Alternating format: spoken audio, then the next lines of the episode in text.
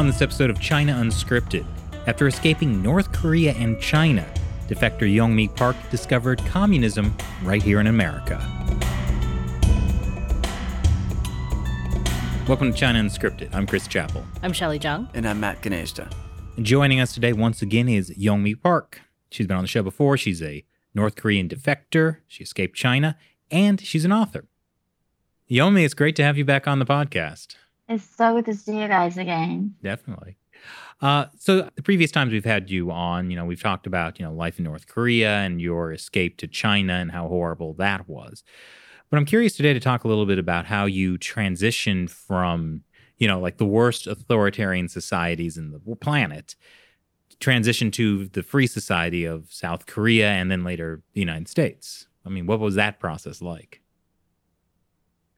Uh, I mean, where do I begin?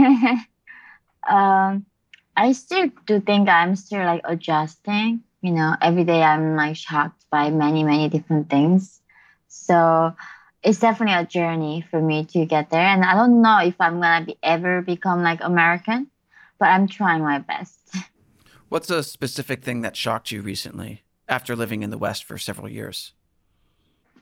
Uh, I mean, honestly, so yesterday I went out uh, with my friend to a bar uh, with my North Korean girlfriend, right? And then, yeah, a lot of girls were trying to make out with us. and initially we thought they were like girlfriends, right? we are very innocent. And then later they're trying to kiss us. I go, oh no. you might have picked so, the wrong bar, Yeonmi. You know, it was a normal bar, but so like in North Korea, right? We don't know the concept of gay or lesbian. There's no vocabulary for it. Are there bars in North Korea? No. So this mean, is a very different experience. yeah, the bar I got adjust to, but that part I'm still. I I was very flattered. This is lovely, but we still, you know, do not. I think she and I wasn't fully aware that here how normal that thing was. Yeah, I, I have that same problem too. When I go to a bar, it's just all the girls try to kiss you. yeah, and I just have to be like, look, I'm, I'm, this is strange for me, adjusting to a free society. That's so embarrassing. well, I can see how that's a culture shock, because North Korea, they don't really teach you about human sexuality. I'm no, betting. I mean, that's the thing. Like the romantic love isn't something celebrated in the society. It's something you know frowned upon. Like uh, even current generation, when people fall in love and get married, people like mock at them, and they think that's a very bad thing. It had to be set up by the party or by parents, by neighbors, right? Through that way, people meet. So I'm sure Shelley knows in the I'm sure Mao time they were not like encouraging people to date and right talking about love. I mean, I guess you could be united by your revolutionary love of Mao Zedong. Yeah, exactly. Yeah, yeah, that was the reason why you have to be united and like become a joint family. That was your goal. You need to share. Have yeah. have babies for Mao. But of course, yeah. like the the or not have babies for Mao. I, I, don't know if this is the case in North Korea, but in uh, China during the the Maoist times, it was like people would still fall in love and have premarital sex. It just was like something everybody did, but no one talked about uh, mm. because it was officially frowned upon, just kind of like fairly commonplace. Wow, interesting. I mean, in North Korea, I mean, or yeah, is that the case in North Korea, or was he that... was talking about China? Yeah. So yeah, yes. I mean, so now it's changing a lot, but and because the now in the past, like when I was even there, people were like loyal to the regime. They, I, I sincerely loved the leader, right? Like I sincerely could have died for him. But now I'm meeting like a lot of current defectors who were born in 2000. I don't know how people possibly be born then, but they are. so those young kids are coming out say, you know, they don't care. Just mm. the only reason they follow the rules is to survive because the punishment got a lot heavier. To now, I mean, I don't know if you guys follow the news. Recently, Kim Jong Un declared the war against the K-pop so he said that the worst thing people can do is watching K-pop. Well, I mean, even a clock is right twice a day. oh, you mean a broken clock? A broken clock is right twice a day. so yeah. True. I, I, I can see that why Kim Jong Un would not like K-pop because I bet Why do that- you think that? Well, like it, I, you know, if you just look at the history also of communism in Eastern Europe and kind of what led to a lot of the fall of communism, like uh, some of it was based in religions, like the Christian churches were definitely like a a, a huge like bed of like resistance against communism, but also Western culture, rock and roll culture. Like this is the 80s, 70s and 80s, right? So blue jeans, rock and roll, Bruce Springsteen, like these things were considered forbidden in, you know, places like Romania, East Germany, uh, the USSR, and the like a lot of young people would secretly listen to them. You know, they got their news uh, from the shortwave radio, from like Voice of America, Radio Free Europe, and they'd listen to, you know, secret cassette tapes hmm Oh, of of rock and roll because like that kind of rebellious like individ like you know that kind of energy was a threat to an authoritarian regime and it was something they couldn't control so i can Mm. imagine that k-pop I, I bet a lot of people in north korea right you know when you were there you were saying you you watched titanic hmm right and hmm that changed how you looked at things. I'm sure there are a lot of people now, young people, like secretly watching K pop or listening to K pop. So I wouldn't be surprised. I mean, even in China, when my parents were young, there was a Taiwanese singer named Teresa Teng, and her music was banned in China Hmm. um, because she was Taiwanese. Uh, and also, she sang a lot of um, covers of American songs and different things too. And so, my parents and like people in their generation, they would pass around like cassette tapes, like bootleg cassette tapes of her music, uh, Mm. even though it was forbidden. So, yeah, I, I can totally understand the K pop thing. So the thing is like China, right? Right now under current CCP and even Iran or Cuba, people have access to K-pop or like any kind of genre of entertainment. So, but then does that lead to a revolution? It doesn't seem like it. So that's why I'm saying like the almost like Kim Jong Un's fear of foreign information is almost paranoia. Like there is no guarantee watching K-pop gonna start the revolution and demanding your freedom.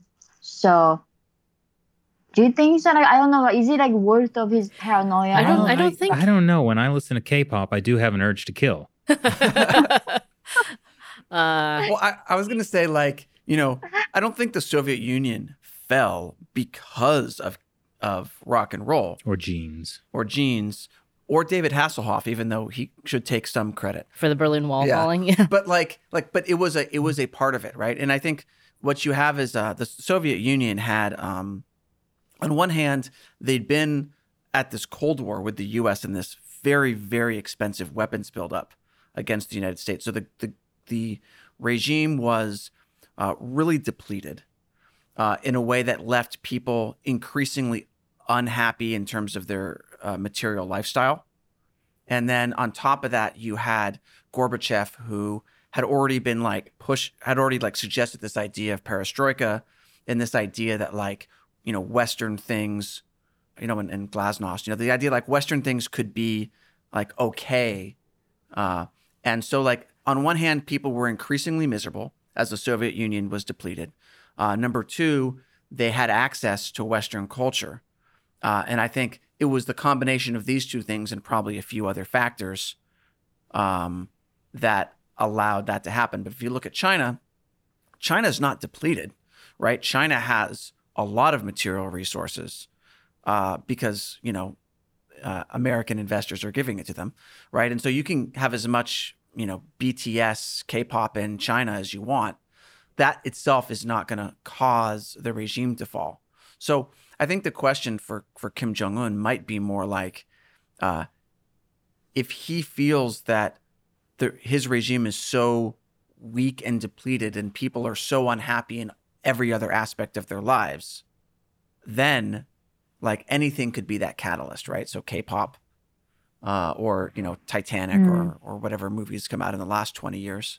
Yeah, I mean, I think China is a different situation now than, you know, the Soviet Union or a lot of things because of the. I mean, I think the Chinese Communist Party realized after 1989, the Tiananmen Square massacre, basically, is that they had to um, control the hearts and minds of people a different way. so they started that whole patriotic education campaign and they were able to use nationalism in a way that was very effective so that now a lot of chinese people like pride in being chinese is kind of like Mhm. caught up with the chinese communist party and because they're like matt said so economically successful Mhm. um you know most people i I mean i think there's still like a lot of kind of dissatisfaction in chinese society but it's not like it was in you know eastern europe when you had the bread lines and you had you know western things were a symbol of like some kind of hope for them Mhm. and so Mhm. Chinese people are now taught that like the Chinese Communist Party, like China under, you know, socialism with Chinese characteristics is, is superior to the Western model. So, you know, and when you have like Chinese, like rich Chinese, um, you know, students come to the West with driving their Porsches Mm. and stuff like that, they don't see America as a place of freedom. They just kind of see it as not as good as, you know, Yeah. where they came from. Well, so I guess the question, Yeonmi, about North Korea would be that, you know, for people living in North Korea now, do they feel that their lives are getting better and that there's hope within the North Korean system? And if so, you know, K-pop maybe doesn't matter, right? So, so how are people in North Korea feeling? So yeah, it's uh, I do talk to people in North Korea, and also I talk to people, uh, work the the the officials got out of North Korea legally with the official permit working in Russia and China. I talk to them very regularly. Nobody has a faith in the system, including the elites. Not to mention the people in the bottom. Um, the only reason for me is like now I understand why they are maintaining it, even as an elite, is that fear. Right? If they escape, then their three generations of their family gonna be executed. And the poor people, they wanna get out, but they can't because the border is now seared with right, the country cannot afford electricity, puts these high electrified fences on the border with the machine guns, and that was not enough. They were burying landmines on the entire border of North Korea. So entire country is now seared. It became a prison camp. So that's the thing. Nobody has a faith, and just all they have is fear, and that's the thing. Like Kim Jong Un executes way more people than anybody, and the ra- rates of execution is going up and up because he just really has nothing left to do to do controlling the people. And I don't know, like, is that maybe fear isn't enough to control the people? Right? In the past, they were at least like you know try to pretend they were the beloved mother party. You know, we are thankful to have them, but they don't even pretend anymore. Like we, if you disagree, I'm gonna kill you. You know, hearing that, it's just, I always think about this guy you interviewed one day. I don't think we ever did, did anything with the interview, but you interviewed a guy in New York who was talking about how much better North Korea was than the United Oh, States of yeah. Yeah, America. he is an American guy, yeah, Yeah. yeah, and how he would much rather live in North Korea. or as he called it, the DPRK. yeah, Yeah. I actually remember I showed you this this clip on my phone a couple years ago in Yeah. Oslo, Yomi. Should we should we play it? Yeah, let's we- let's just play that clip. All right, we're gonna play that clip right now. Yeah. Do you think North Korea or America is a better place to live? Uh, certainly the DPRK. I mean, people don't starve to death in the DPRK like they do here every day. I mean, how many people in, in poor parts of the United States have starved to death since we started this rally today? How many people have starved to death in Appalachia? How many people have starved to death in Harlem? There are more homeless people than there are more empty houses than homeless people in the United States.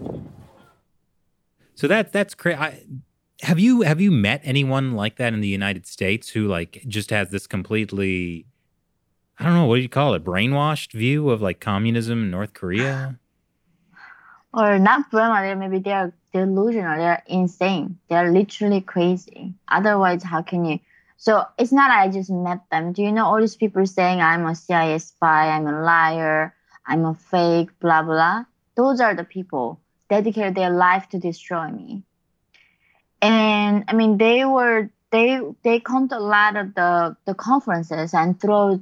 They one of them throw milkshake to uh, the do you remember Thae Yong-ho, who Yeah. North Korean diplomat escaped in Oslo when he was attending? They knew who he was and threw a milkshake at him in Oslo, Norway. And that wasn't a North Korean guy. I think I was like around the corner when that happened. It wasn't a North Korean guy. It was like some Norwegian No. dude Who throwing threw Yeah, it it was milkshakes some white guy. on behalf of uh, Kim Jong Un. Yeah. It's crazy.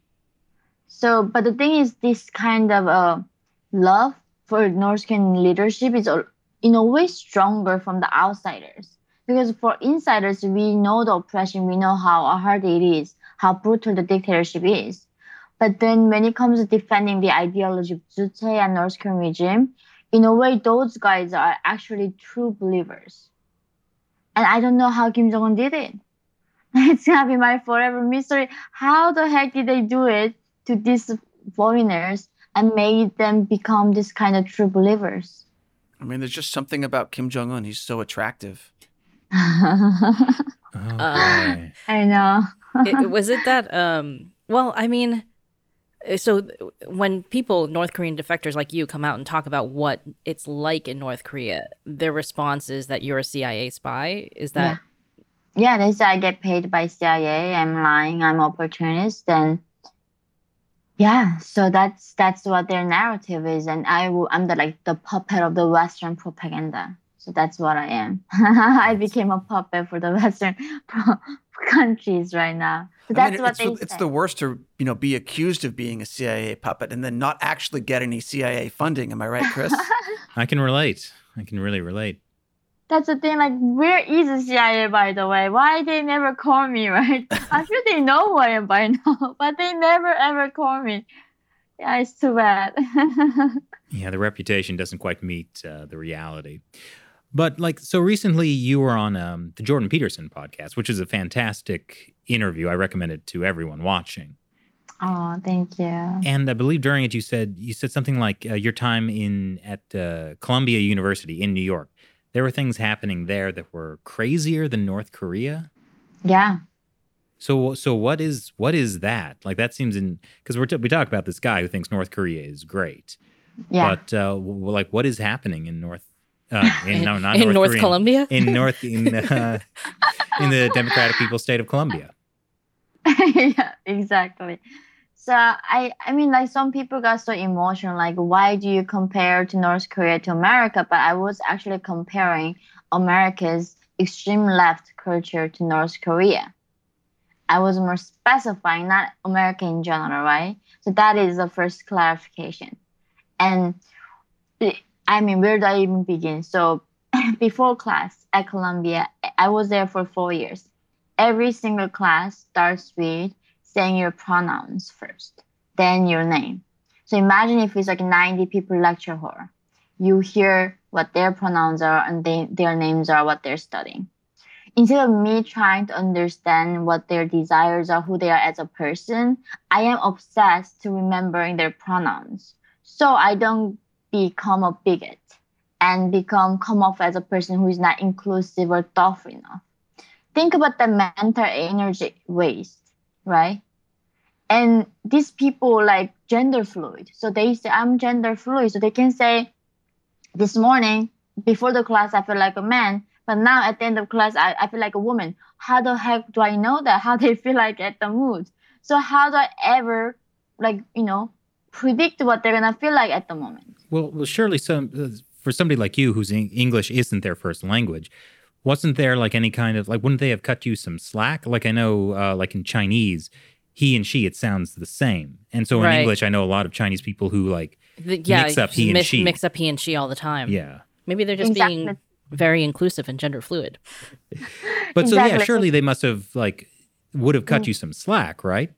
No, so this is the thing. I'm in Korea the same. Like you, no, like he or she, the same. You like me, right? You in Korea the same. But the thing is here, like now I still have to learn how to say they in my sentence as a pronoun. I'm still not good at it. And one day, they, he, he was, I mean, born guy, but they, it's still confusing. He, he or they told me it's it's ridiculous. Why are you having a problem with this? It's simple. This is why it's crazy. How this is not crazy, right? I'm like, so they told me like why am I not doing it right? And almost like crying, right? I mean, I think they thought I was like systemically like oppress them, not acknowledging who they are. And I'm I'm trying my best. So it made me like not wanting to talk to anybody after all. So some people took issue and got upset. Yeah, and they told me directly at the end of the class, and they were so like tearing eyes. And this poor day was so offended. so I'm like, I still this is crazy. I still cannot do this thing in my sentence after four years of pra- practicing. But this is not the only thing. Professor literally sends you email before the class. Oh, we are going to talk about this this material. This material talks about why colonialism, white supremacy, racism, injustice, rape, victim, all of that. So if this triggers you, don't do the reading. Don't even come to class. And in the middle of the class, if it triggers you, just leave the class. Don't even need to tell me. So that's every warning that professors give you. But then why the heck do you spend this fortune and four years of your life go there if you are not there to study and searching for the truth, right? Well, for them, it's their parents' money, so it's not as much of an issue. But I mean, these people and complaining about those student loans, right? Like they say we are getting debt to go to university, but then when they go to university, if it triggers them, they don't want to learn about it. So then I don't understand the point of education, first of all then all these other things, right? I mean, I was talking to my pro- professor one day, and she was saying the the fact that you're letting men to hold the door is showing them that man is overpowering you. Their aggression because they can like, uh, I mean, that's the thing. That's how extreme they are. The fact that you're holding a door for somebody is an oppression for a woman. So I was say, no, I'm like, I'm holding a door for women. Like, be considered be having a manner, right? being thoughtful and then she's like yummy you're brainwashed so that's every time i challenge my professor they just go there you're brainwashed that's why you're thinking this way i mean even north koreans wouldn't do that even north koreans wouldn't come up with this narrative every single thing comes to white men the horrible thing the most horrible thing that destroys the world yeah they were in a way hating white men the western civilization more intensely than North Koreans do at this point. Really? Yes, I, at some point I was thinking, am I in North Korea or am I in America, right? What an irony. Like I escaped that country now ended up in this country where I have to intensely hate Americans. Right? Intensely hate everything about the Western democracy. That's what they do at Columbia. This is what they're being taught. Yeah. So that's the thing, like the Columbia has this course studying Western civilization of music and art. So every class they say before the class they so who has a problem study Western civilization music?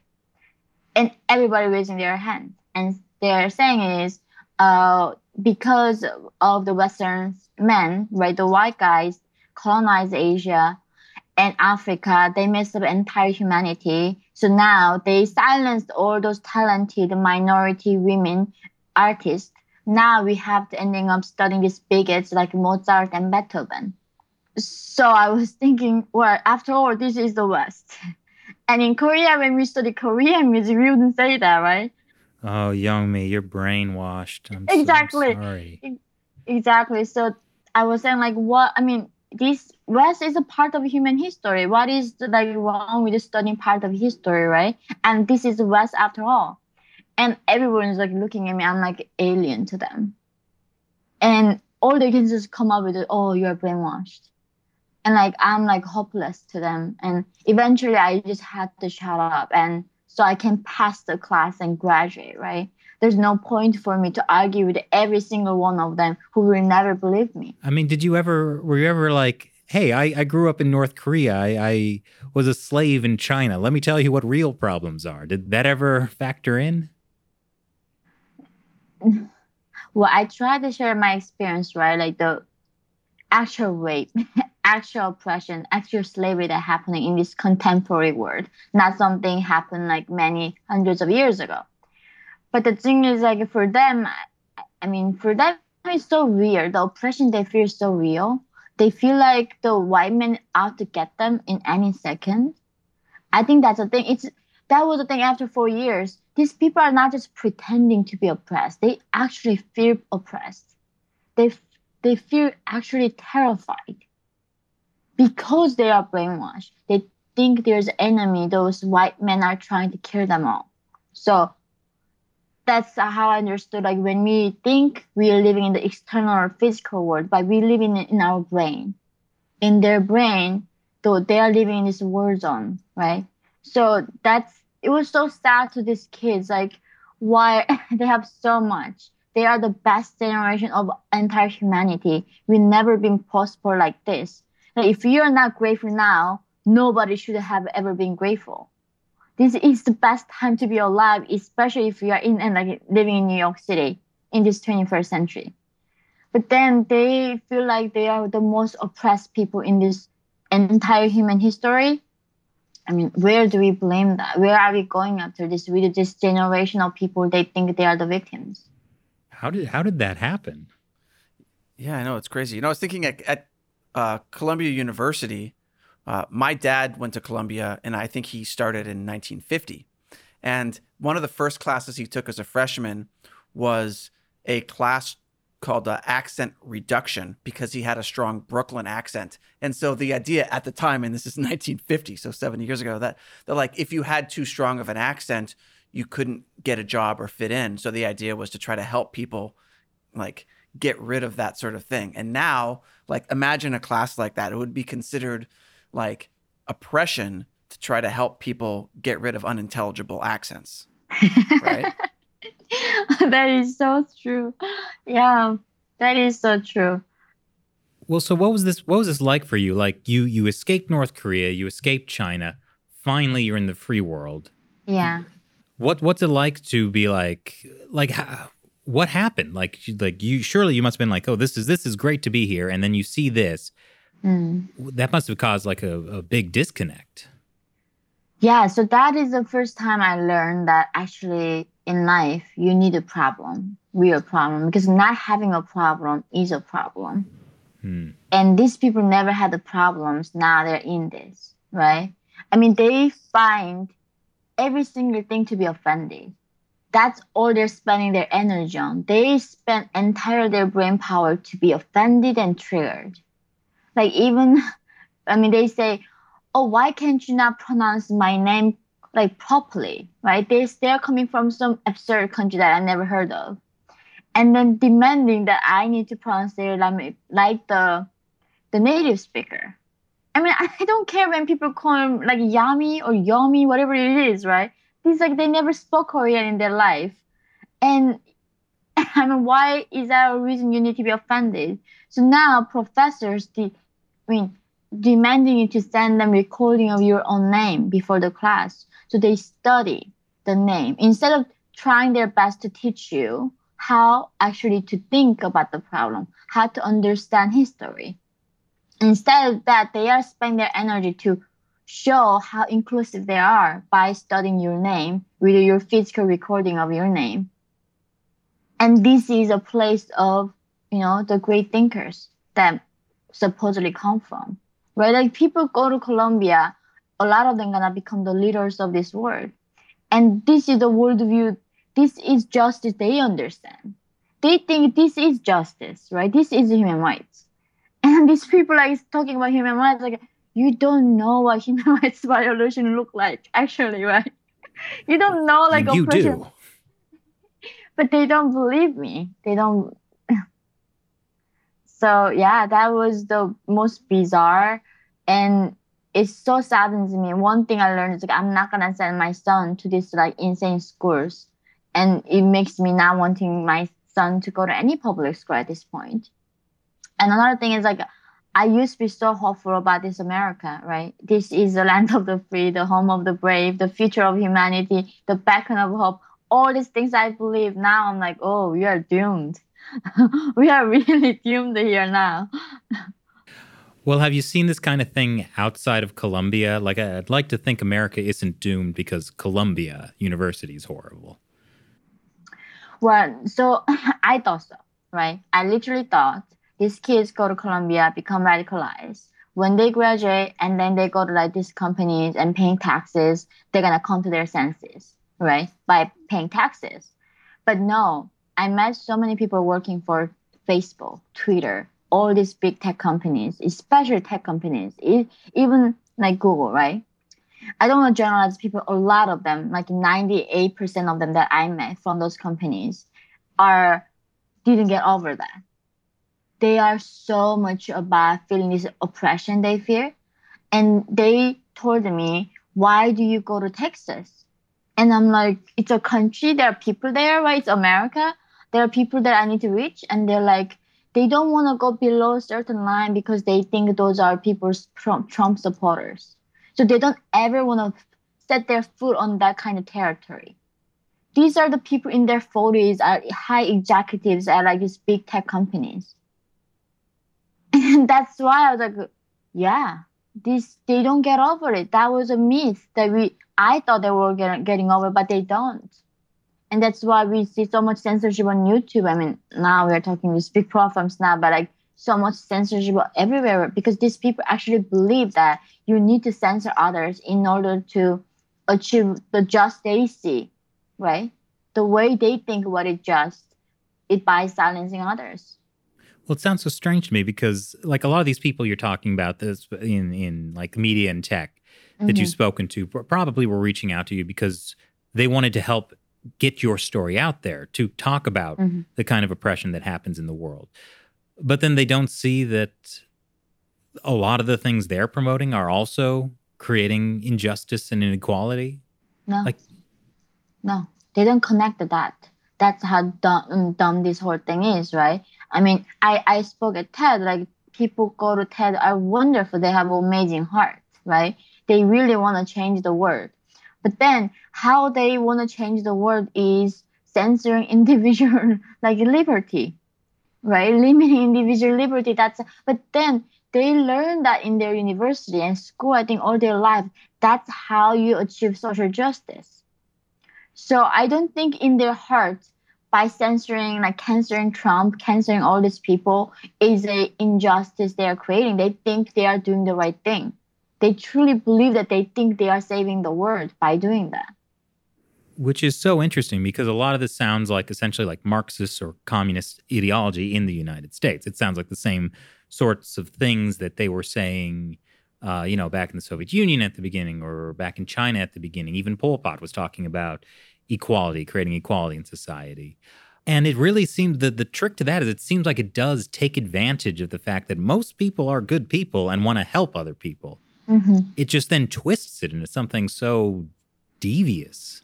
Yeah, that is the thing. Like, I mean, in order to start a communism revolution, if you don't have true believers, it's impossible, right?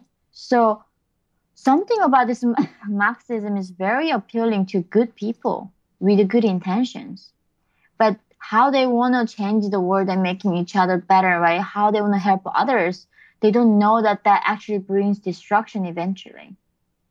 And that's the thing that's why this ideology never dies. It's keep trying keep trying. Whenever it brings destruction it's keep going afterwards and going afterwards and now even in america right? They're trying this ideology. They're dying to try this thing so that we all can be die and starve to death that's the thing like that's why i keep thinking about human nature that humans are not logical this is fascinating to me right like humans are not logical like animals we are not I mean, we're very emotional, and I think that's what a lot of this kind of preys on. Like what you're what you're saying, Chris, about people wanting to be good, or what you're Mhm. saying, Yeonmi, about people really in their heads and their hearts, kind of feeling Yeah. oppressed. Like it's it's really like very very emotional, and I mean, you see that um, over and over again in in communist societies, like the Cultural Revolution in China. Mhm. It was Mhm. all like just like I mean, people look back at that period of time in their lives and they think like we just all went crazy because like it was just a such a time of like heightened emotion and like kind of this like mob frenzy, mob justice, and it, it, like people kind of like don't even recognize themselves when they look back at that because like it was like the entire society just like like went insane for 10 years yeah Yeah. it's I think one of the things that's interesting is a lot of people, you know, they're they're seeing problems in American society, and you know, they they are often real problems. Uh, and what they're doing is they're saying to themselves, well, the best way to fix this is to give the government the power to make the arbitrary decisions necessary to help this group, you know, including help this group at the expense of this other group, right? Now, mm. obviously, there's the problem of like dividing people into somewhat arbitrary groups. And you can, you know, debate about whether race is an arbitrary group, right? Uh, and I think that just depends on your worldview. But the other, the, the thing that really gets me is it's like let's give the federal government lots of power to make arbitrary decisions power and money and, but it's like d- did we not just go through four years of half the country hating the president and now we want to give the the, the government the like enormous power like what's going to happen you know in four years or eight years when you know you get republican presidents i don't know ron desantis or whatever it is right then like people are going to be like, oh, oops, maybe we shouldn't have given the government all that power. Uh, and so mm-hmm. just like this disconnect between wanting to, to do what's right for people and then giving enormous power to like this this giant uh, bureaucracy that can use. I mean, like you're giving them tools. So like, yeah, whoever is in power is going to use those tools for what they want to use the tools for. And this is what happens in uh, socialist and communist countries where you know like full communism is essentially the the the government or the the party uh, is is so powerful it controls literally every aspect of every single person's life right like north korea like where mm-hmm. you know where you live what apartments you get uh, you know the job you have the amount of food you have uh, the people you can talk to you know who you the can haircut, marry haircut the, don't forget the haircut the haircut I mean, I, I, wouldn't mind because what I really I've always wanted is a Kim Jong Un haircut. Mm-hmm. Uh, but like uh, other than that, it's very oppressive, right? So so like the, the more power you give the government, the more oppressive it will inevitably be. Well, I think this is why the United States has always been the enemy of communism abroad because the United States, everything about how the United States was founded was created in a way to give people as much power and keep power mm-hmm. out of the hands of the government. It was based on the idea that absolute power corrupts absolutely. And so you have communism with its ideology specifically geared towards uh, destroying a society and putting power in the hands of a few. I mean, that's the thing and what I just keep thinking. Where I mean, in a way, right? Like when I have been like never taking responsibility in North Korea because, like you said, by giving all the rights to the government, in a way, they promise that you never have to be responsible for anything. Now, as a government, you're to take everything care of for you. So maybe that's why I think it's very appealing to people in here right now, right? They just want to give every right they have to the government, then, which means they don't have to be responsible for their behaviors. They can be taken care of. Yeah, because freedom is not easy. Like it, it was so hard. I remember when I was in South Korea, like freedom was so hard. They were saying, "So what are you gonna do with your life?" And like now, do I have to think about that? Well, in North Korea, you never had to think about what am I gonna do with my life. And then I was mm. like, maybe I will go to school. I'm a teenager, right? Then like, what are you gonna study? Like, really do I have to choose that? Because in North Korea, they tell you if you go to school, what school go to, what you study there's no such a thing you choose your major in North Korea, right? Regime tell you you're gonna study art, you're gonna study chemistry, engineering, right? You're gonna study gymnastics.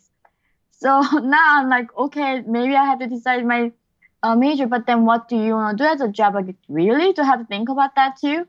It was so overwhelming. Not only that, like when I go to shop, there are hundred different types of pants, right? Jeans, leggings, shorts, like mini shorts.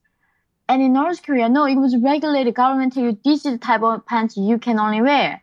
So I never had to think what kind of pants I want to wear. And I was thinking like, oh my god, if I get a frozen, know, like potato, and I have a guarantee not getting executed, I would go back to North Korea. and in fact, some North Koreans do go back. After finding freedom so hard, they do go back.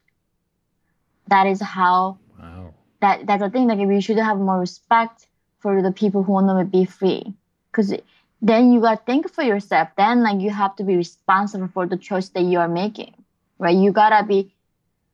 And I think here that's the thing, like all about the responsibility, and they don't want to take, and just so they want to give it to the government, and then like oh, they just want to be voluntarily want to slave to the government. Wow. Wow. That's it's well, you know, you look at uh like the Soviet Union or well any uh, authoritarian regime in history. And like I've always wondered like how does a society get to that point? And it's usually not Mm. overnight. It's not like suddenly a dictator has an army and just takes over. Especially with communism, like this ideology starts to spread hmm and then suddenly things get out of control. So this is what you I mean you, you used the word communist revolution earlier. Is that kind of what you see happening in the United States? Oh yeah, totally. What do you think is happening in Portland right now? I mean, what what do you think is happening in Chicago right now? It is totally common. I mean, they would think destroying and stealing from Gucci and Chanel is a justice, right? this is what today's justice looks like in America. I'm like this social jus- justice warriors, right? Their war is stealing bags from Chanel. And I think in a way, even the fact about their obsession with gender, right? Like X chromosome, Y chromosome, facts doesn't matter anymore. Like it's all about how you feel. Like as Shirley said, it's all about how you feel. If you feel like a unicorn, you are a unicorn. At this point, right? That's like the world that we are going into.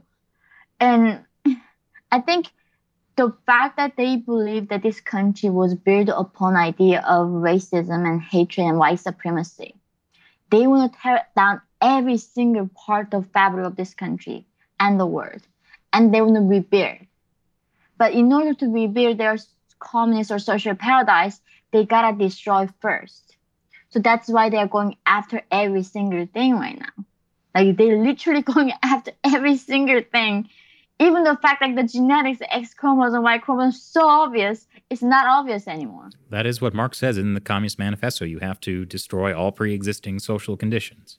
Exactly. Exactly. That's it.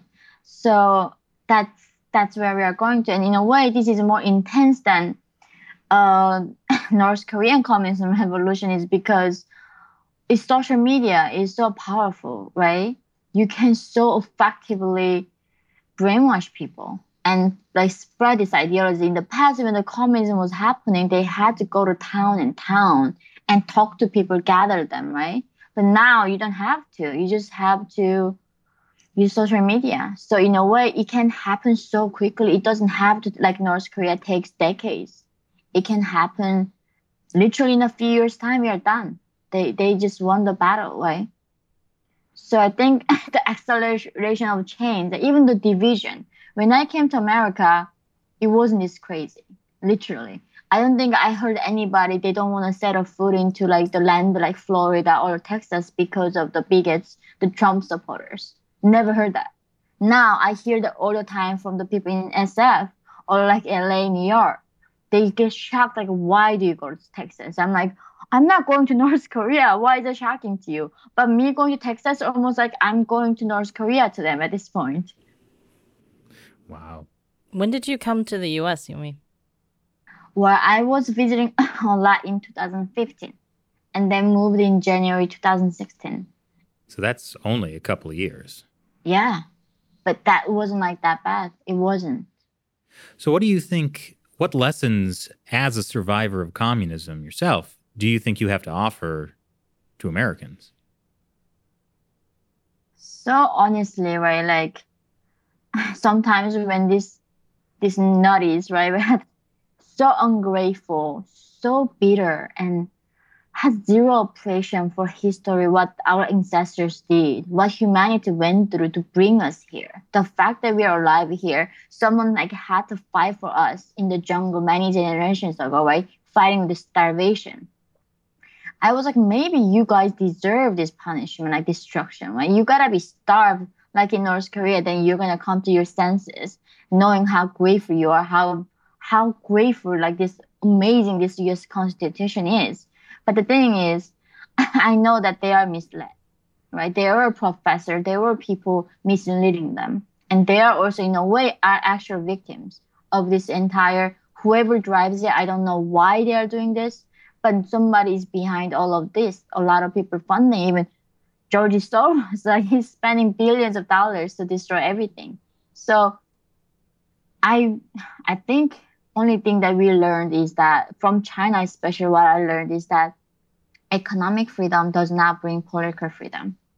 Something so unique thing about freedom is that you must fight for it. It must be fought. So you have it.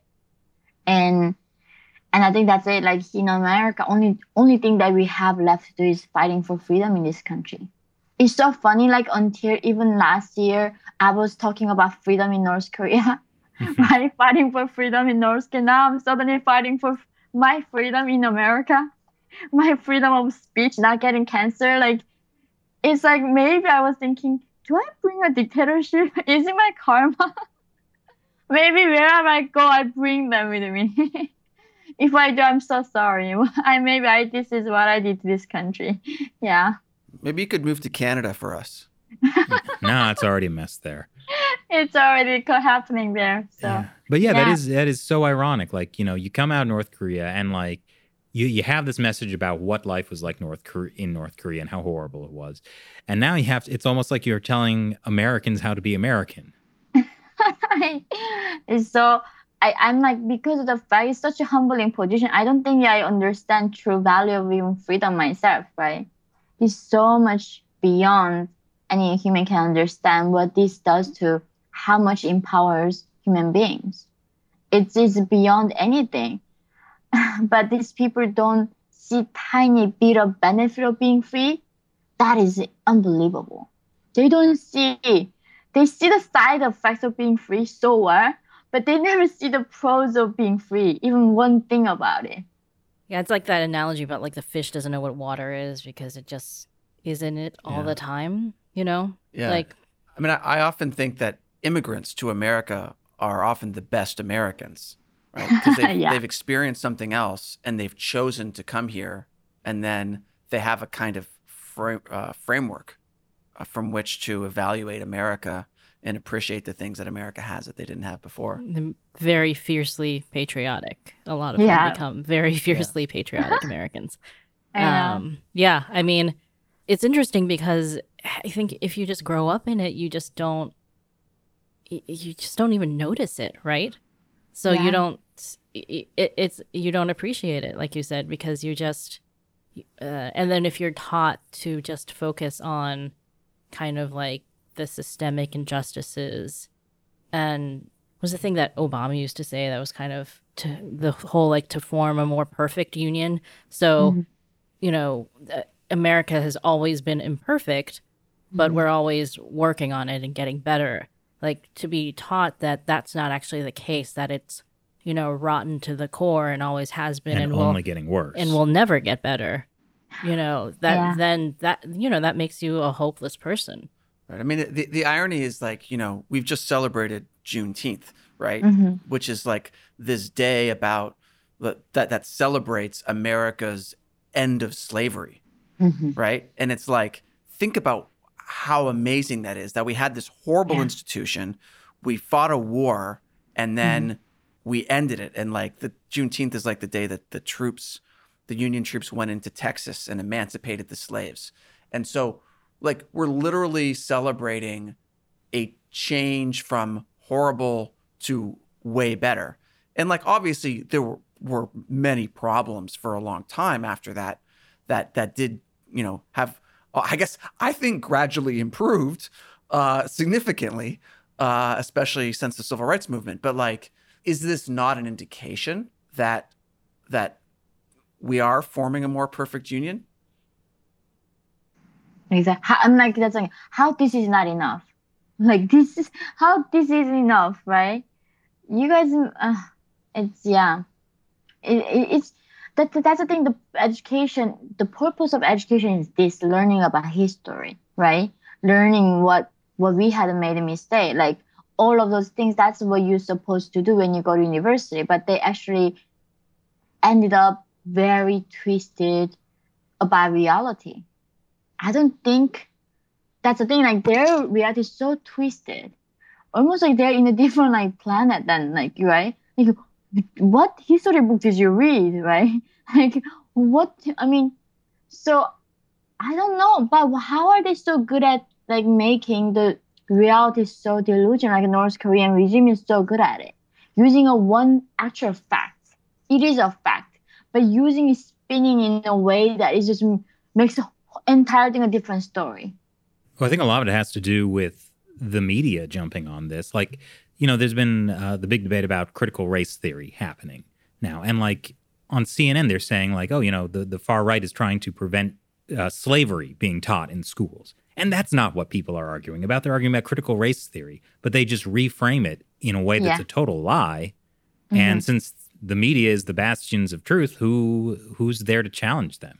Yeah, well, I think you know, on top of who's there to challenge it, it's like if you, you know, we're in New York City, which is a, a Mhm. pretty liberal place, and you know, if you challenge an idea that's uh, pretty much pushed in the media and is is common, and you challenge it here, like on the streets of New York City, like you don't know, like maybe someone will will go after you for expressing your idea, right, or beat you up Mhm. or something. Yeah. And so, Mm. or you know, the the Columbia University equivalent, which would be like canceling or or getting you uh, demarked or whatever it is that that they, that they do, right? So uh, there's this enormous social pressure to then not question a certain Mhm. view, and so you know there actually may be a lot of people who disagree, but over time, uh, the the inability to raise that issue or the inability to ask critical thinking questions, then uh, for some people they just stop thinking about it altogether. Others they just uh, are just afraid to ever express it, and so you end up with the overall environment being one that is is not conducive to independent thought, but rather uh, everyone just feels more comfortable going along with whatever the the prevalent narrative is. Mm-hmm. So we can all live in delusion together, and then we're all harmonious. Yeah. I'm curious, uh, like, have you been getting any backlash for talking about these things? I mean, uh, you were on the Jordan Peterson par- podcast. Some people hate that guy. Oh my gosh.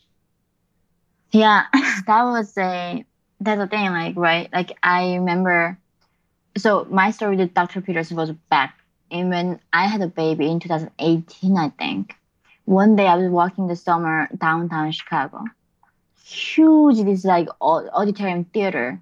Huge letter Jordan Peterson sold out. I never heard that name before, right? Like it was like on the weekday too. And who sells out the entire thing like that? and my ex back then we were walking and then they were like selling uh tickets like very high price in the in front of the door and then we bought a ticket and we entered entered the room fully fully packed and actually yeah a lot of men were there and he dr Peter has no slides talking about 12 rules for life right going through the number rule number one two and these people crying in tears. I never seen anything like that for like two, three hours lecture in that big hall. And that's when I think that I mean, if there was a time, right, like if Socrates was alive or Steve Jobs alive, we have a saying that how much would you pay to have a lunch with them? So he was that kind of person to me, right? I'm like living with all the greatest thinkers of my time. How much would I pay to have lunch with him? so when he like asked for interview, I was so honored, but like I couldn't believe how much hate he was getting. But I also couldn't believe how much hate I given I get. It makes all sense. But afterwards, especially this time with the Fox, instead of people saying a lot of my actual friends that like I used to say I love you, all those friends now telling me I am concerned and I understand because they used to do a project with me and their names are associated with me in the past. So now I think they're trying to protect themselves because they are also public figures. Uh, in a way, I understand, but then in a way, I don't understand because these people are the ones talking about justice and how hypocrite they are. Now, the first thing they want to do is protecting themselves, not associating with a bigot like me. And I mean, of course, random people like tell you "f you," like "go die," you're the fake, and then a lot of people challenge, "Why did you have to talk about that on Fox News?" And I'm like, Fox was the only one who called me on this, right? if New York Times calls me right now, I will be on New York Times. Like I will be on CNN. This news was like this Fox thing covered South Korea. Like 50 articles came out. New Zealand, Australia, all other countries wrote about my article. None. CNN, New York Times, MSNBC, none in mainstream covered even one single thing about that article. It was wow. like as if they just pretend that didn't happen, right? It was a big thing in other every other country, every other platform. So I'm like, I, it's not like I want to go on Fox. I, I appreciate Fox. Thank you, Fox News. But then I want to go on BBC too. I want to go on all other people, but then they don't call me. So here I am telling them I'm willing to talk to everybody about this. And this is the thing, like how the fact that I spoke about this on Fox News, that was enough reason for them to never believe me. That's the thing. It's like, yeah, I can forgive you for having that view, but then why was it Fox News? I'm like, so they, they say you are being used by this propaganda machine, right? so like, for you, you are being used. I'm like, I like people like you know me. I went through hell. I'm not being used. I know how to like control myself. So that was almost like they are denial about it. That's the thing. Because what I was talking, I think was hitting their home in some ways, but it was too uncomfortable. Instead, they are looking for the reasons why I'm a liar, why they don't want to like think about this, right? One is I spoke to Fox News. That's enough reason. second is, you know, like also comparing.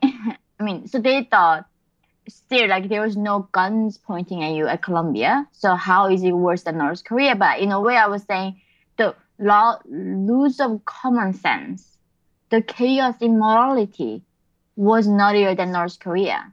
That's what I meant. Not when it comes actually the punishment, but there is a chaos in morality, right? In Columbia right now, there's never a wrong and bad, like good anymore you can never do it wrong as an individual now, right? In their scenario, you can be anything, you can feel anyway, everything is justified. You can be wrong, you can go on Fox News. Yeah. So, but like as long as you are not challenging their view, you can never be wrong. Within their system, everybody is accepted, right? So this, but the thing most heartbreaking thing was that from the people who I cared about, who I've been friends for many years. I, I cannot talk about who they are because they are public people. And saying that trying to like cover their, you know, reputation, the first thing is that it is shocking. And like just this hypocrisy is sickening to me. All these people, they say, Oh, I care about Black Lives Matter, like I care about women's rights, blah blah. They try to fit in so they can get a job and they can like do right? They, they can do good for themselves. And like i don't know actually how many people care about social justice issue at this point. Gosh i mean all of this shit like shelly does this sound familiar to you in any way?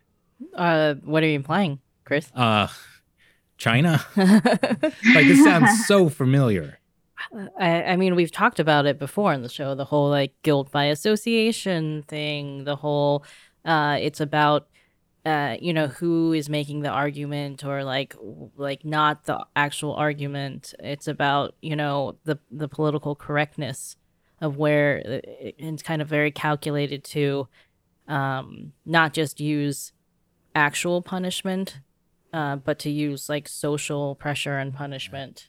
I mean, I'm just thinking, like, you know, in China, it's hard for us to understand now, but if somebody got labeled a counter revolutionary, like even their family and friends would have to like distance themselves from that person. Oh, I mean, yeah, you had people literally reporting their parents. Yeah. And then their parents being executed, and then they thought they did the right thing, you know? Mm-hmm. And hey, you know, the Biden new domestic security plan, you know, he wants to have ways that people can report on their friends and family who might be having Don't worry about views. it, Chris. It's just, you know, if you see something, say something, just like in the subway. Yeah. yeah, this isn't a horrible spiral to the bottom. Uh, I mean, that is, I think, one of the worst things about communist society is how it kind of breaks apart any type of social trust. Yeah. Like you can you cannot trust your neighbors, you cannot trust your friends, you cannot trust your family members, right? yeah. Like if if you were thinking about leaving North Korea, right, who can you tell? You you, you can you you have to keep this all a secret. You cannot tell anybody what you're thinking in your mind, Yeah. right? no. Wasn't that something could- you said your mom I- told you that your tongue was your most dangerous weapon or something? Yeah. That's usually like the most dangerous thing that you have in your body is your tongue. It can kill not just you, up to three to eight generations of your family can get killed for that. But the thing is about that trust, right? That's when I learned when humans trust, we prosper. Western democracy, the foundation is trust, isn't it? Like even the fact that getting into Uber and not like believe that I'm not gonna get murdered and robbed, and like believe that I order pizza and they're not gonna put a poison in it and rocks in it. It's our trust. That's how we operate. If there's zero trust, I'm never gonna, never gonna buy a pizza. They're never gonna buy sell me a pizza. Like I mean, what a horrible world that is gonna be. So in North Korea, that's what they do. Like if three of you guys are sitting there, Matt is watching Shelly, like Shelly is watching Chris, but you, Chris, is watching Matt. So you're being spied and you're also spying on somebody. So even you're being a, such a good person, not gonna reporting on Shelly, but Matt is gonna report on you. But if Matt is not gonna report on you, he's being watched by Shelly, you're gonna be reported by somebody else. So everybody forced to report on each other. Wait, so you guys have been watching me the whole time? Because because I've been spying on you guys. Well, Matt, you're easy to look at.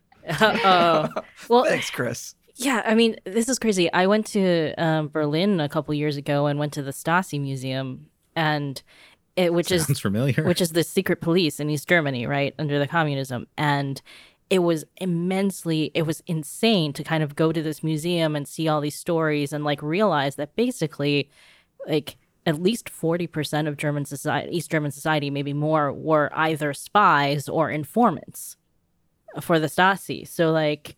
Uh, it's crazy. It's crazy. Like you, everybody knew knew at least somebody who was spying or reporting on them, and like this is just the way that they, you know, operated society. And then, you know, after um, the Soviet Union fell, after uh, East Germany fell, you could go to these places and see, like they had the records opened, so you could Mhm. go see who who was spying for the Stasi, and Oh, there were wow. Who people betrayed who you? there were people who didn't go because they said they just didn't want to know.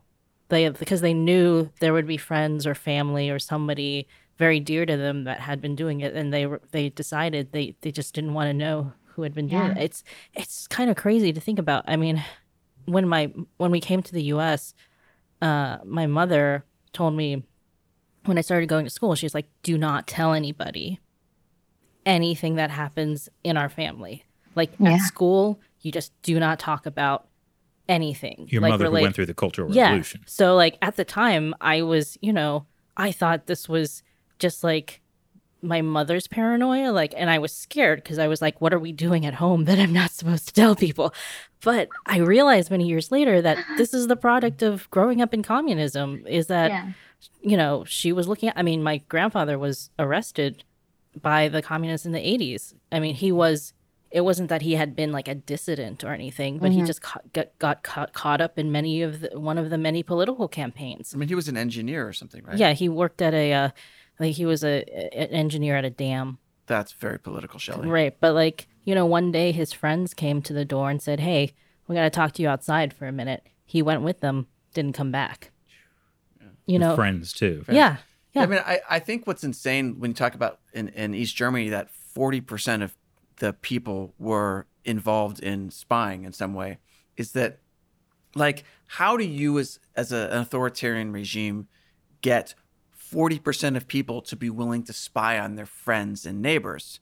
And I think the answer is, you know, correct me if I'm wrong, but like, they do it through convincing you that you're doing the right thing by turning people in. You're doing the right thing by spying on them. I mean, is that is that the case in North Korea where where Kim Jong Un or the the regime convinces people that turning in counter revolutionaries or, or equivalents is is the right the morally right thing? But the thing is, they try to convince you that's the right thing to do, but then when they tell you to do, you have no option other than that. I mean, if the regime, North Korea regime tells you do this, it's like no is never an option for us. We don't even know it's like no is a, such a thing. The party demands you to be dying right now in front of us. We kill ourselves, right? They they demand absolute obedience from you. So for people, the concept of you can say no to authority is not a concept in our mind. Like whatever the authority says, they are right, right? Like whatever they is it the animal farm? If the you know the Napoleon thinks he's always right, right? He's always right. So that is so embedded in the minds of North Koreans. Like even it sounds so ridiculous, like we never say, "Oh, that's that's that's wrong." So back then, especially when they demand you to spy on people, first, um, of course, they try this is gonna keep our socialist revolution continue. But then also people cannot say no, I'm not gonna do it. Like, you you gotta say yes, I'm gonna do it, right? Well, and so now here you are in the U.S. saying no to all kinds of authority, including this crazy social pressure that's happening. And you know, like as as I was saying earlier, like how how do you get to be a society like East Germany? where 40% of the people are spying on each other. And Matt, I think you had a good point about it being because they trick people into thinking what they're doing is right. Mm-hmm. I mean, I think that's part of it. But I think the other thing is like you only say you don't have a choice. No. Like you cannot, it's not just about making you believe. I mean, I think there always will be true believers, but there are going to be people who uh, don't want to do it. But like, you know, you don't want to spy on this other family, but if you don't, then they're going to come after your family. Right. So the it's it's like you you believe it and you convince yourself that you're doing the right thing because the price of doing otherwise is just too great. Right? And it's then it's like the I can understand that the psychological compulsion to convince yourself mm-hmm. that you are doing the right thing. So mm-hmm. you get yourself to believe it because otherwise like you can't live with yourself uh, for not being willing to stand up to the government or whatever. Well, uh, well, like Yeonmi, like you talking about these things, you going on a Fox News, that, you know, you might lose a bunch of friends. You might lose opportunities to speak, opportunities to write books. Like there's a lot of things at risk for you because you ta- you're talking about things that are not necessarily politically correct. Very incorrect. I mean, it's very clear. Um, but I do know now at this point the the gene the humans right like the survivor instinct is very strong. That we can tell ourselves stories. I mean, that's why I like like named my book "In Order to Live." That we tell ourselves stories in order to live, right? I think like what Matt said, you can do that. You can rationalize in yourself, keep saying those things, and then don't feel horrible about yourself. But the thing is, in this communism, don't teach you really morality, being a decent human. So by turning somebody in isn't something you feel guilty about. I think that's the thing. Like I learned humans are so good in like free world. In communism, I'm so sorry to say that, but humans are so, so evil. And in a way also because they never learned what being decent look like, what being decent mean, means. So if I were like right now in North Korea, never learn I never like read the books like by Dr. Peterson or like Animal Farm like 1984. I never had idea of learning these ideas, how to be a better human. I would totally turning in everybody on my way, and I would not if, even feel bad about it. That's like human nature. That's the thing. Like human is capable of doing anything, right? They can. I mean, they can become Kim Jong. They can like do Holocaust to each other, right? and they can be so opposite way that's why it so shocks me that when the edu- education fails to cultivate people to become decent and pursue morality that's why it shocks me the most because in communism there's no morality. It's not like there is a communism morality means like you know become a better revolutionary for the regime. So i don't know how was in china like were there people bad were turning in each other or they were thought like they never even felt anything about it. that's the thing. When I was seeing those executions and seeing people dying on the street, like I felt nothing. And like this is what I think I was talking with Dr. Peterson for a long time. Like I literally thought maybe was I I was a psychopath then. Like how could I possibly felt nothing? Right? But now I, I feel them because now I know how you're supposed to feel. So it's so messed up. You know, well, Marx called it the specter of communism, and I think he was dead on with that. It really is like this sort of demonic possession that just communism has been successful everywhere it's been tried. Its its goal is to destroy society. Its goal is to bring about death and destruction. Well, I mean, I, I also feel like Marx and, uh, and Engels specifically wrote that in the Communist Manifesto that the goal of communism is to destroy uh, society. To they knew what to, they were to doing. destroy morality, destroy religion. Like it's it's not a it's not an accident. It's a it's like that's the thing they're explicitly saying. Yeah. It makes people horrible. Well, I mean, I think also the goal is to replace those things, morality, religion, with communism, essentially, like with that ideology. It wasn't it, like what Mao was doing was not just like destroying the four olds because like he didn't like Chinese traditions, even though he was like a giant hypocrite and actually believed Yeah. a lot in Chinese religion. But anyway, he was doing it so that the in people's minds, anything that kept them from believing 100% in communism would be gone. There's nothing to tell you that there's something else, right? Like there's nothing to tell you that like there's another way to live. Yeah. Does it like so? Like now, in the beginning, I was like, oh, I don't want to be an alarmist, right? Like as a public person, you're supposed to be a optimistic person, right? You gotta be keep talking about hope, and I will do my best on that, right? But it now feels like the puzzles like fit in, like it, the erosion in every single thing is coming together, and in one second it just like switch and now we are in actual the rev- communist revolution might happen in this country. Like just one that switch. Like i literally thought like living in chicago last year during the looting they were like saying they are going to blow up i mean trump tower. And but they don't call them terrorists right? They want to call white supremacy terrorists everybody terrorists but that is not terrorism. So I was so convinced if Trump wins, these people gonna blow up Trump Tower, and we're dead in Chicago. So I was like, we were. how how people are okay with this? Like every single day we are losing our rights in this country, and it makes full sense, right? This is how it happened in North Korea. This is how it happened in China and all other countries, and I don't know. I mean, I just don't want to be the point where it's too, we went too far that we cannot move, push backwards, right? I just don't know what that point looks like. Well, so so let's let's try to to give a little hope. What do you think can be done to actually fight back against this? I don't know because, well, kids go like at two, three years old, learning these things in day school. Like I send my child to daycare, they're already exposing to this political correctness nonsense. Really? Yes. Can can you give an example? Oh my gosh, there. I mean, in these classrooms, like when I go, it is like the it's like in the communists. Communists love these banners, right, Charlie? They love banners of this, like the phrase, and like if I was going to the classroom. It's all these banners about we're here to be inclusive, blah blah. You know, all about like. I mean, it's okay. I mean, we are equal, but then it's like they really like almost like North Korea virtue signaling, how politically correct they are. But like thinking about two years always looking at these banners, the first thing they're gonna remember is that, like inclusive, we are blah blah, all these things, right? I don't know what they're gonna do to their psychology permanently. And of course their school reports they give you, you know, like um it's it's there are certain things you cannot tell your kids. They encourage parents to never tell kids no, right?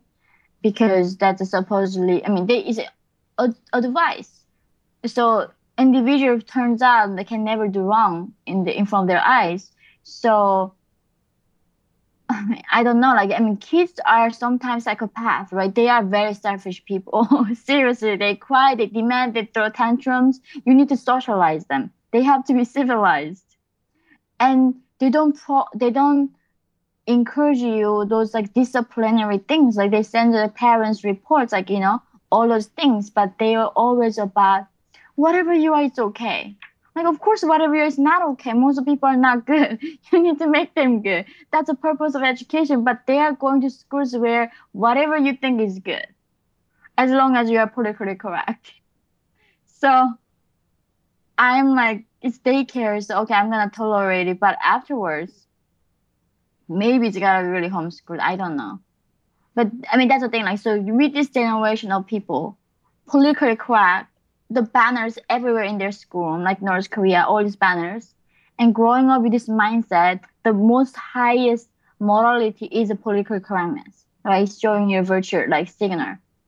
What are they gonna do in the world when they grow up, right? What kind of things they're gonna fight for? I'm I'm sure they're not gonna try to empower individuals for sure not. So I used to be, I try to be hopeful, but the thing is, yeah, I just hope it's not too late. That's the thing. Well, you know what gives me hope is that there are people out there like you who have the courage to express their views, even if they're unpopular views. And uh, I hope that more people can find that courage in themselves to to knowingly say what they feel is right, uh, mm-hmm. and doing that knowing that they could be sacrificing something else. And I think that if if a lot of people do that, then the result will actually be that people don't end up sacrificing as much because mm. we'll start to see that yeah, there are a lot of people out there that that aren't obsessed with political correctness. And mm-hmm. if we can all, you know, care for each other and love each other for, you know, regardless of whether you're on the left or the right or some other part of the political spectrum. It doesn't matter. Like we're all here together, mm-hmm. right? Uh, and you know, it, admire the best in people instead of seeing, you know, this one element uh, of people's view on a particular thing we don't like. But yeah, I think the biggest thing is just people having the courage, like you, to, you know, stand up and s- say, "Well, here's what I think is the right way to do things." I think that's a great message for everyone watching too, because they can take this story and act on it. I know. Like, so I, I can even like send to Chris this. So after my Fox thing, there's a one classmate from Columbia. Only one sent me max text that I felt the exact same way during the Columbia. Wow. It was ridiculous, but I couldn't tell you because nobody, it's like North Korea, right? We cannot tell our minds, right? We cannot ever, it's college, we're free of debate, right? We talk about, discuss ideas. But no, it became a like echo chamber. So I never thought there was somebody thought like me in the class, even though it was discussion class, right? And then she said, I, I, I'm working in New York, but I cannot make it public. But just I want you to then show you my private support. And like, well, this is crazy. So now she's worrying about, of course, she should worry about losing her job you know, she gotta survive. She gotta pay the rent. New York is very expensive to survive there. So I, I have a compassion for her. But the thing is, that's the thing is like those when I came out, people were saying like, "Our North Koreans are stupid. Why there is no revolution?" Right? That was the main question I was getting.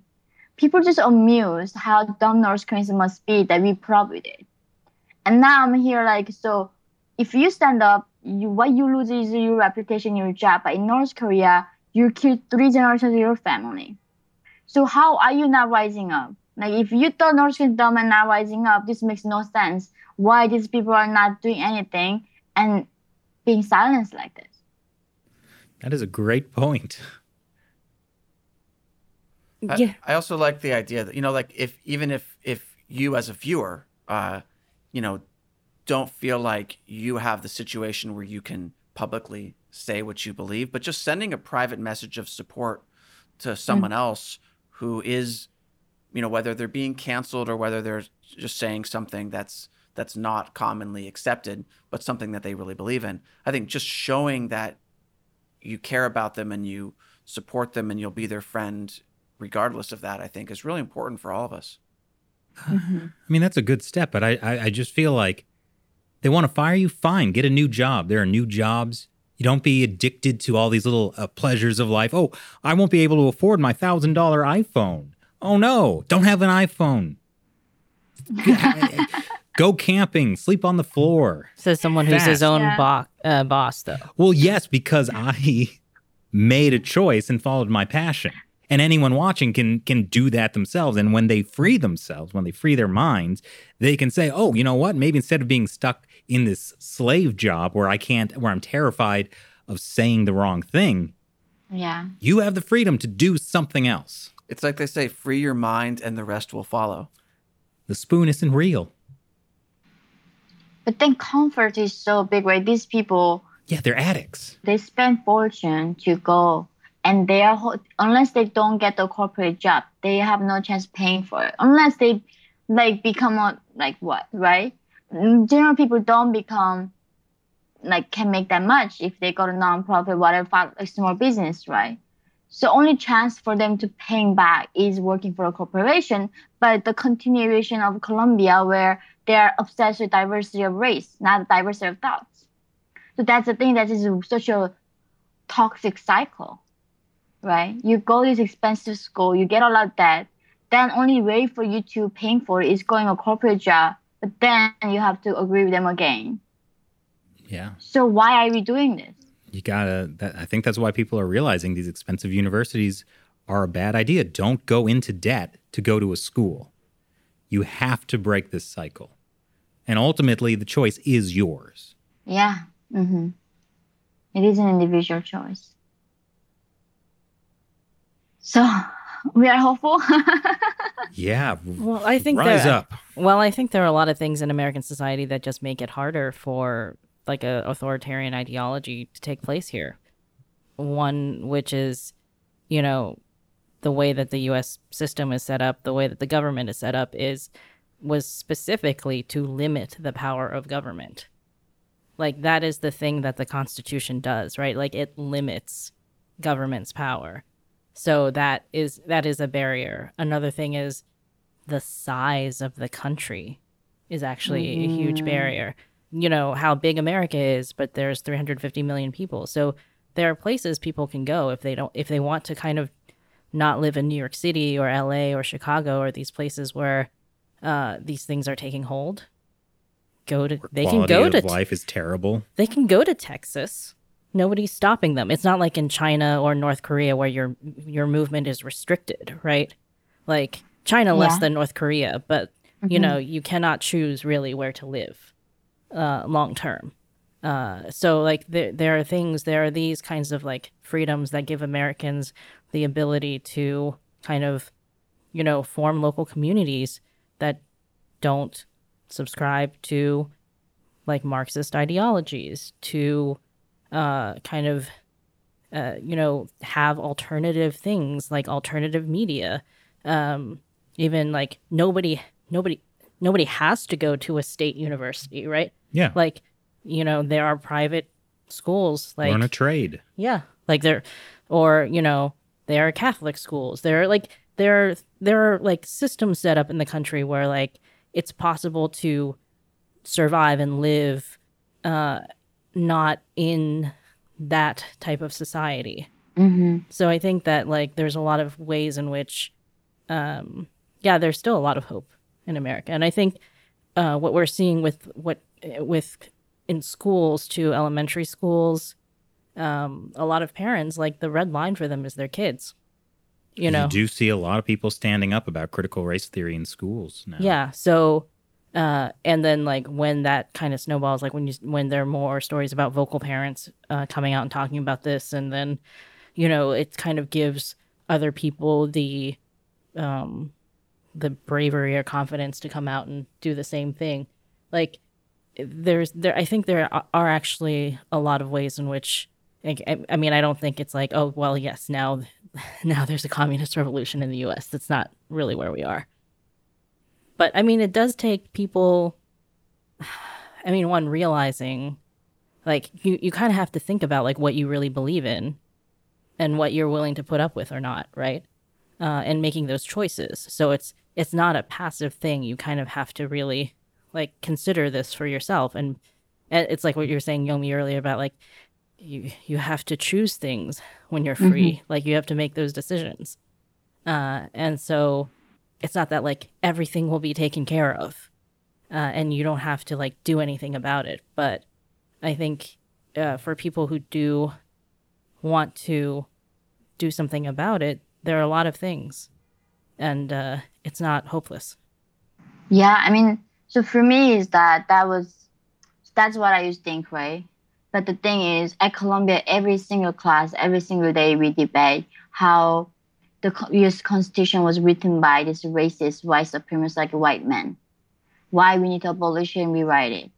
And there's a huge movement in every Ivy League school, universities talking about trash U.S. Constitution, right? And the video that I talked about why I support the Second Amendment on YouTube, that video, of course, gets like censored. So my problem is now the power is so solidified in the hands of big tech and media. And this time, of course, Fox talked about my views, but then CNN, New York Times, every other mainstream liberal like media pretend it was just nothing happened there. So imagine, hopefully Fox is uh, still there then, but like on YouTube, they're gonna go cancel you and me, everybody else who has like this like li- libertarian views. The, every podcast carrier is gonna cancel that, like they cancel the Parler, right? Then next generation gonna never hear the ideas that us like supporting the U.S. Constitution. That view they are never gonna hear it. So that's what I'm thinking. Like the such a power is so so like you know in the one place such a huge power in them in the tech tech media so and also the, for the revolution right i mean china is like 1.3 billion people and they should be it without social media and it's a huge country with different ethnicity like 56 different ethnicity in china right so i think it's in a way it's for me it's more plausible to do it in the age of social media now in america and also for in order for revolution to happen, it doesn't have to happen every single town. It just gotta happen in the big hot zone, like the hot spot zones that we, we talk about. Like we in the very significant zones and the rest follows. So I don't know, like it it can like become some like that crazy dystopia. Or but either less we have to keep the hope and keep fighting and keep talking these views no matter what we get, right? And hope that justice prevails eventually. But like, what option do we have? But I think now I'm like really thinking realistic about the danger of America becoming like North Korea. It's not like I'm crazy paranoid person, but now I think like seeing the I mean this time like CNN not even mention one single thing about Fox my interview with them. It's ridiculous. As if they're like living in a different universe that's the thing. Like no matter what, we gotta be hopeful and gotta do the right thing. And hopefully, yeah, we are not gonna be the last generation that will ever free. You know, but that's a possibility. That's why we gotta fight harder. I think that's what it is. Like instead of me, I keep trying to Americans now. I, used to be more like that person. Keep telling them there's hope, be hopeful. But I think I want to give them clear picture what can go bad, how it can go so quickly bad. Therefore, now you gotta fight. I don't know what what's right, but I think that's what how I see. I am more concerned than way before. I really truly think there's a huge chance that America might lose this battle, especially the seeing the infiltration, right? Even in the YouTuber world, there's so many YouTubers get offered to be paid by Chinese like Communist Party to talk about defend their ideology. I cannot say the which YouTuber, but he got like millions of followers and told me that's what happened to him. I couldn't believe it even in the YouTube world, China is controlling, not the only like mainstream media. Yeah, yeah. The, as you say, the threat is very real, but I mean, fortunately, it the communist revolution has not happened yet. We can, we a little show on YouTube, have mm-hmm. the freedom to interview you and get this message out. People can watch exactly. it. People can get on. They can still get on Twitter and Facebook and Instagram and all the major social media platforms and talk about this. So they're it's it's critical that we use this time now to talk yeah. about these things. So exactly, Yeonmi, thank you very much for joining us today. This was fantastic and horrifying, and I hope people listening will will will share this podcast. And I, I hope they'll check out uh, the interview you did on Jordan Peterson. It was really, it was amazing. Oh, and, thank um, you. Also, and they need to check out your channel as well. Do a plug for your YouTube channel. Uh, it's Voice of North Korea. Yeah, yeah, There we go. And we'll have links below to everything. yeah. But this was so so educational for me. Even thank you guys for doing this. Oh, it was our pleasure. Always great to have you on. Thank you. I cannot wait to be back next time. Yeah. Well, I don't know about you guys, but I, I think we need to uh, report Yeonmi Park for uh, dangerous extremist viewpoints. To Uh, I think they're setting something up. okay, Yeah. if you see something, say something. Yes. Yeah. Well, I, I personally am inspired by Yeonmi, Yeonmi Park to move to a solitary lifestyle in the mountains. Don't worry, I've been watching you guys this entire time. Because we're so easy to look at. Yes, that's why. oh, great. Thanks, Shelley. I hear the gulags have great soup. I think somebody people have accused me of somehow being some kind of like Chinese plant, like Chinese communist plant on the show. Really? Yeah. Uh, I'd say a fern. uh, I have nice fronds. That is exactly what I was saying, Shelley. Okay. Uh, yes, obviously we're recovering from everything we talked about with Yeonmi. That was uh, that was a lot. Um, yeah, but it's it's it's a good it's a good point for all of us to remember that the the threat is real. We need to use this time. We need to use the freedoms we have to uh, make a difference. Yeah, and I think also for those of us who are liberal to look at what part of what's happening that is illiberal, which is uh, illiberal being, you know, restricting freedom of thought or freedom of speech, and make sure that that you know, regardless of where you are on a, the political spectrum, uh, try to make sure that at least uh, we have an environment where we can have those those basic uh, freedoms and celebrate that diversity in each other of diversity of thought and ideas and not you know cancel each other and instead listen to each other I'm pretty sure that goes against everything. yeah Yeah, but i mean that's the whole point is that if we can't have a discussion then it's north korea Well, yeah, it's it's it's not. You can't really even look at it on like the U.S. left-right political spectrum. This is freedom versus communism. That's the two sides. I think it's I think a lot of people will find the talk about communism to be alarmist because you know, when we think about communism in the US, we might think about the Soviet Union or you know, North Korea, things like that. And it seems like what's happening in the US is different or they're using they're talking about different things, but I think we've had the conversation before about how, you know, these kind of communist ideologies, they're really good at using language. Hmm they're really good at using language in different ways. And so the overall thing that we're seeing is kind of two sides in america being pitted against each other to fight. And that is like the dialectic right? And kind of the struggle. And there was an interesting uh, perry link article where he was talking about how in china struggle is a transitive verb where Mhm. you struggle against people. Like it, we've talked about this before you, you struggle against each other. And in the us it's we don't really struggle but we do cancel Hmm. each other. So the words are a little different but what's happening in society or like the effect of these things uh, or maybe the purpose of it is kind of similar in the sense Counter-revolutionary and rightist. How different is that from being accused of being alt-right or far-right?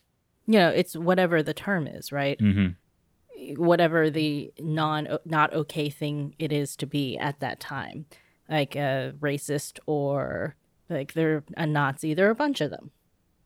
So uh so it's interesting that you have to kind of look beyond the vocabulary to look at what is happening what the framework is what this what what is actually the overall thing that's happening which is two sides polarized as far as possible being made to fight each other. Yeah. So chris are we going to struggle against shelley? Uh, until her power starts to tip a little bit, and then I might have to join Shelley to struggle against you. At which point, you and Shelley might have to struggle against me. all right i'm sure it'll all work out in the end Don't worry, war is peace. It's, that's why it's great to have three people because then you can all like kind of struggle against each other at one point or another. It's like a stri- tripod of stability. And on that note, thank you for watching this episode of China Unscripted. Feel free to share it. Uh, links are below. Once again, I'm Chris Chappell. I'm Shelley Zhang. And I'm Matt Gnezda. We'll talk to you next time.